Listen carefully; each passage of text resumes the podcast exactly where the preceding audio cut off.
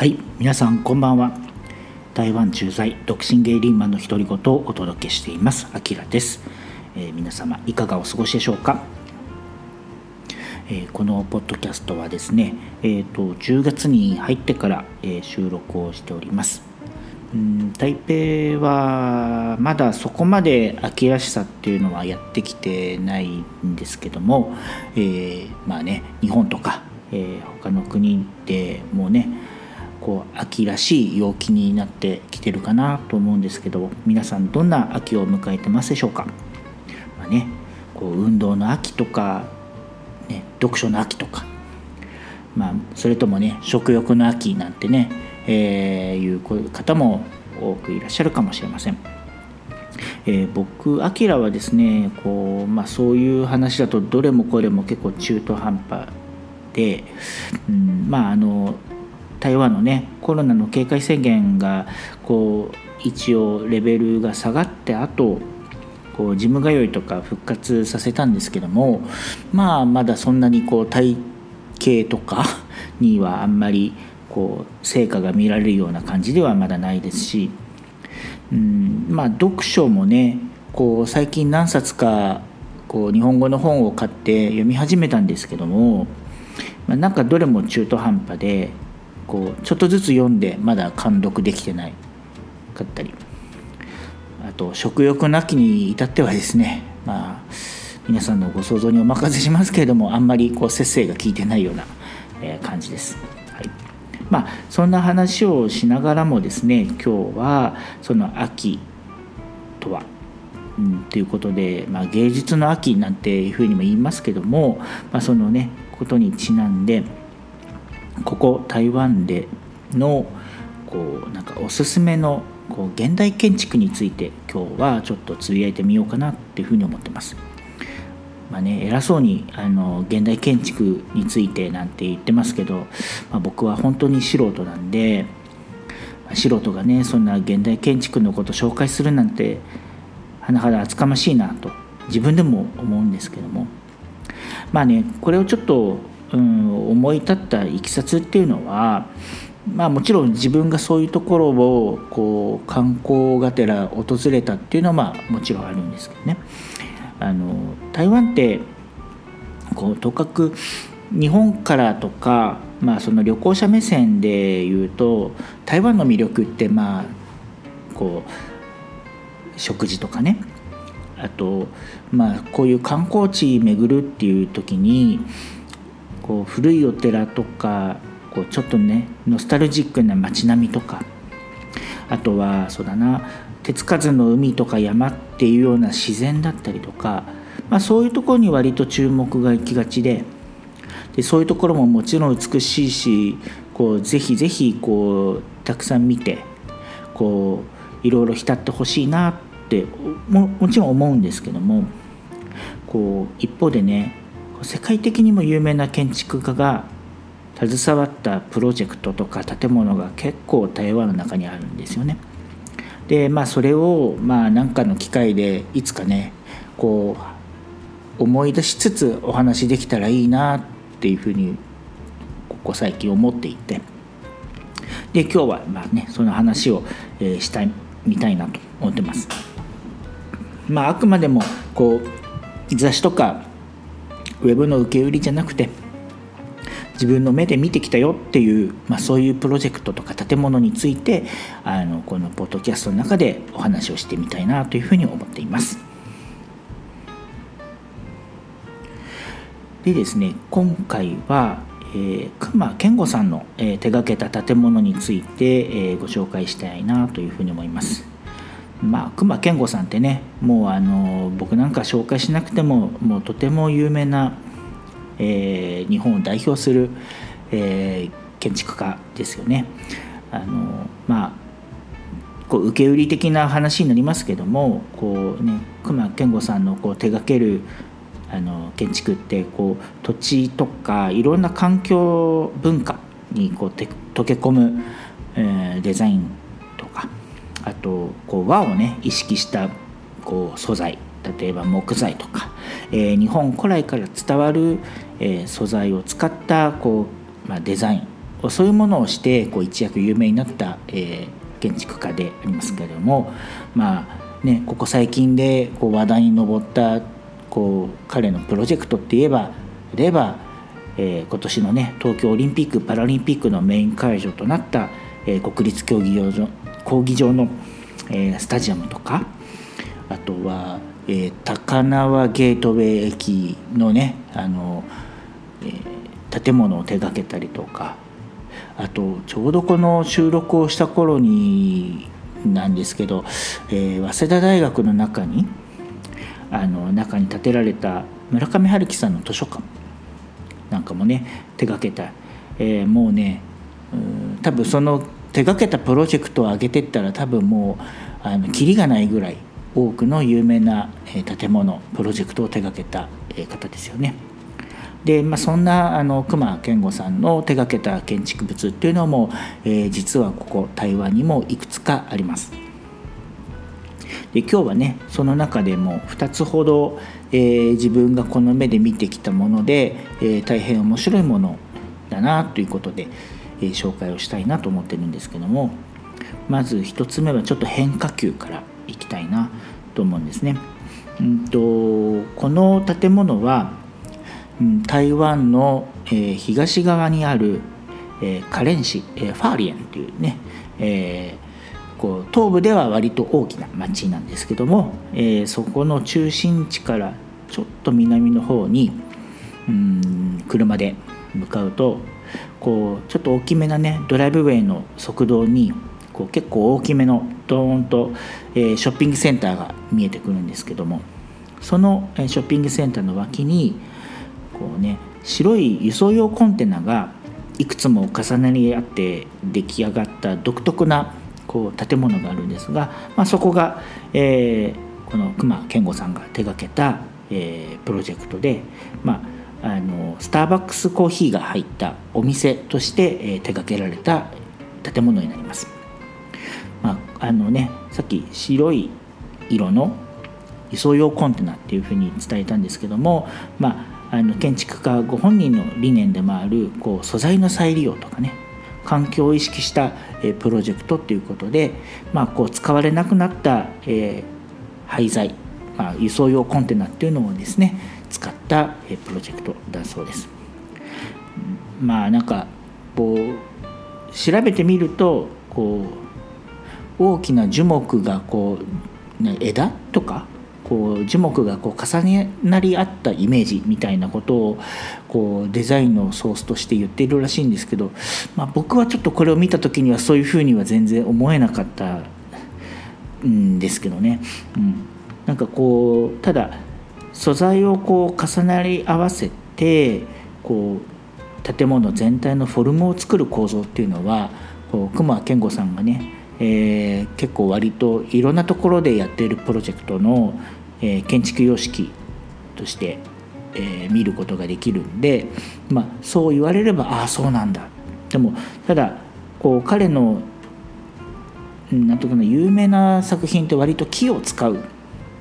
木材を使った建築物が有名なんでこう輸送用コンテナを使ってる建物見た時には一見するとえこれ本当に熊さんのこう建築なの？ってちょっと目を疑うぐらいえー、かなりユニークな、え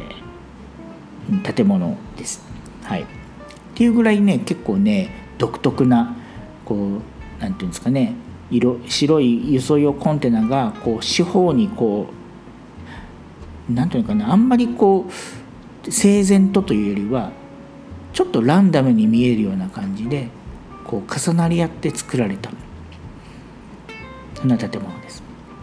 で、まあ、中に入ってみますとそのコンテナそれぞれがこう全部つながっていて、まあ、ちょっとね迷路のような感覚で中を歩き回ることができます。で、まあ、階段とかねコンテナ同士がこうちゃんとつながってるんで、まあ、いろんなとこに行けるんですけどでコンテナのその先っぽの方はガラス張りになっていて結構ね光も、え中まで入るようになってますし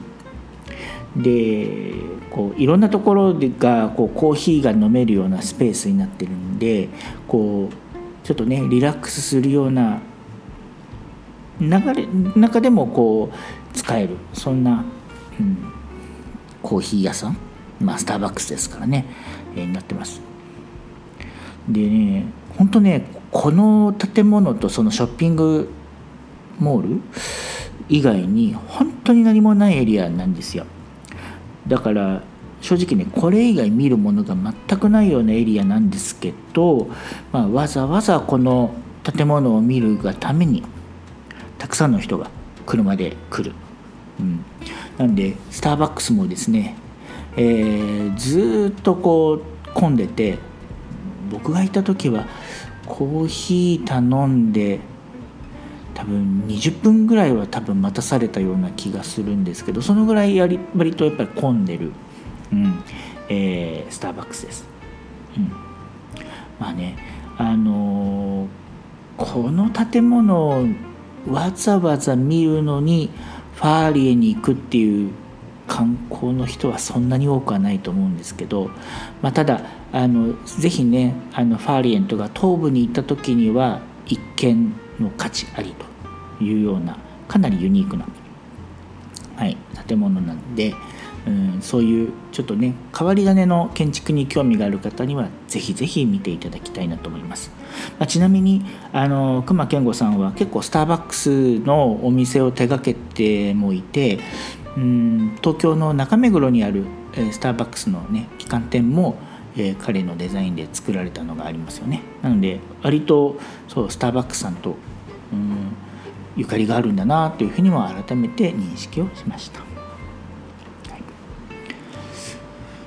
でもう一つですね僕がこの間見てきたのは、えー、こっちは割とこう熊さんのこう割と有名な建築様式を使ってる、えーまあ、これはパビリオンっていうかちょっとしたオブジェみたいなものなんですけどもうん、これはですね、えー、台湾のあちょっと北西にある新竹市、うん、新中というですね、えー、都市のちょっと山沿いにあるうんこれはね宿泊施設っていうかなんか庭園っていうのかな、えー、南園人文客船というですね、えー、ちょっと、えー、いよ30年前か。もう30年ぐらい経ちますかね、えー、前に、えー、台湾で名を馳せた建築家の人がこう老後を暮らすためにですね、えー、作り上げたこう建物それから庭園、うん、そういったあの山沿いにあるとても豪華な施設なんですけどそこをですねあの現在はホテルとして、え、の営業をしているところがありまして。でそのホテルが、まあ、経営しているその庭園ですねの中にこの熊さんの、えー、オブジェが作られています。えーと、ヒノキで組まれたアーチ状のパビリオンがこう非常にこう洗練されたフォルムをになってですねこう庭園の中にトーンと立ってるんです。であのこうちょっとした庭園の斜面にですねこのパビリオンが立ってるんですがその、まあ、木材っていうね直線で作られた木材をこう少しずつ角度を変えて、えー、組み上げられることによってこう独特の曲線を、えー、作り出しててその滑らかさというか柔らかさっていうのかながこう自然のこの庭園の自然とですね一体をなすようなそんなパビリオンになっていて、えー、とても面白いプロジェクトです。でまあこのあの建物が、まあ、この熊さんが一番最初に台湾で手がけた、まあ、プロジェクトなんだそうです。で、まあ、ここはねこの熊さんのあのオブジェを見るのももちろんあのとてもえー、意義のあるなんていう、ね、観光施設なんですけどもそのさっき言ったねこの庭園そのものも大変素晴らしくてもともとはその個人宅だったんですけど今はこうホテルを経営するような形でこう昼間はうん組数限定でこう中をこう一周できるツアーとかを組んでいてでその庭園を見学するとともにこの熊健吾さんのパビリオンも合わせて見学することができます。はいまあ、あの行ってね誰でも自由にっていうわけじゃないので確か要予約だったと思うんですけどもでまああの昼間がねそういうふうな形で、えー、見学できるんですがこう僕個人のおすすめとしてはこのホテルですね。宿泊施設にこう1泊するあの夜ね宿泊するゲストにだけ特別なこう観覧方法をとっていてあのその施設内で夕食をとった後にあの全員でね暗闇の中にこうちょっと繰り出してですねこのパビリオンのところまでこう10分15分ぐらいかな歩いて、えー、暗闇の中に浮かぶこのパビリオンを見学するっていう、えー、非常に面白い、え、ナイトツアーをやってます。であの昼間に見るこうなんていうんですかねパビリオンとは全く表情が変わっていてこう、まあ、ライトアップもそうですしあとこうねツアーこのツアーで参加するみんながですねあのこう提灯を持ってそこまで行くんですけど、まあ、やっぱりちょっとね光のこう柔らかい光に照らされたパビリオンってなんかこうこう優美な、えー、よりこう幻想的な、えー、パビリオンとしてこう暗闇の中に浮かび上がるみたいな、えー、非常に面白いです。でねこれをね是非こう宿泊をしてこう見てもらったら面白いんじゃないかなと思ってるんですけどただね難点はこの宿泊施設がもう2008年から営業してるんですけど割と人気があって結構ね予約困難なホテルとして台湾でも有名なんですよね。うん、本当夜の見学はおすすめなんですけどもまあねぜひぜひこう時間がある人はこのホテルにぜひ1泊をして、うん、あのこの夜の見学ツアーに参加されるといいかなというふうにも思います。あとねあの今ちょうどコロナなんで多分こういう企画なんでしょうけど今その2食とか3食付きの、うん、なんかトータルパッケージの宿泊プランとかも出てたりするんでまああのお値段だけ見るとちょっと高く見えますけど3食付きとか思えばあのまあまあ許せる値段かなとも思いますので、えー、ぜひぜひあの時間に余裕ある方は行ってみたらいいかなと思います。ね、こう隈研吾さんのこう東京とかこう日本で見れる建築物と違ってこのオブジェというかパビリオンはこう自然の環境の中にあったりしてこう日本で見るこう建築とはちょっとこう違ったアプローチでこう見応えがあるんじゃないかなというふうにも思います。で他にもですねあの実は隈研吾さんの手がけた建築他に3か所ぐらい、え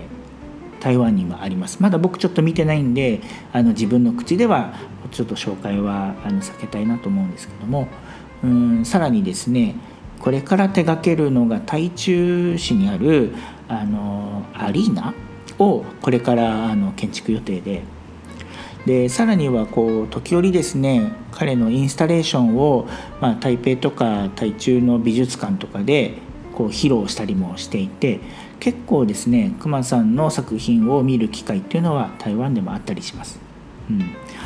でこの間もこれは僕ちょっと予約が取れなくていけなかったんですけどあの茶室みたいなこうインスタレーションを台北の美術館でこの7月から9月にかけてやってたんですけどね、まあ、そういうのもこうなんか結構人気があって、えー、台湾の人は大勢見に行ってたりもしてました、うん。まあ、本当予約が取れなくてなんかちょっと残念だったんですけどね。うん。まああのせっかくなんでこの彼の、あの作品の写真が載ってるねウェブサイトをポッドキャストの概要欄にリンクとして貼ってありますありますので是非そちらを見てですねどんな感じかチェックされるといいかなというふうに思います。まあそんなこんなでねあの私あきらが素人目線でしかもね言葉だけで現代建築の面白さを伝えるっていうかなり絶望的にひどい内容の、えー、ポッドキャストになってしまいました本当にごめんなさいでもねあのまだまだこのなんか特に日本人の有名な建築家が手がけた建物っていうのが他にも台湾にはあるので、まあ、あの第2弾というか、えー、また違う機会にね、えー、同じような内容のつぶやきを、えー、してみたいなと思ってますので、あのもしね、えー、よかったらそちらの方もお話半分で聞いていただきたいなというふうに思います。というわけで、えー、今日はこの辺りで失礼したいと思います。またの機会に皆さんお目にかかりましょう。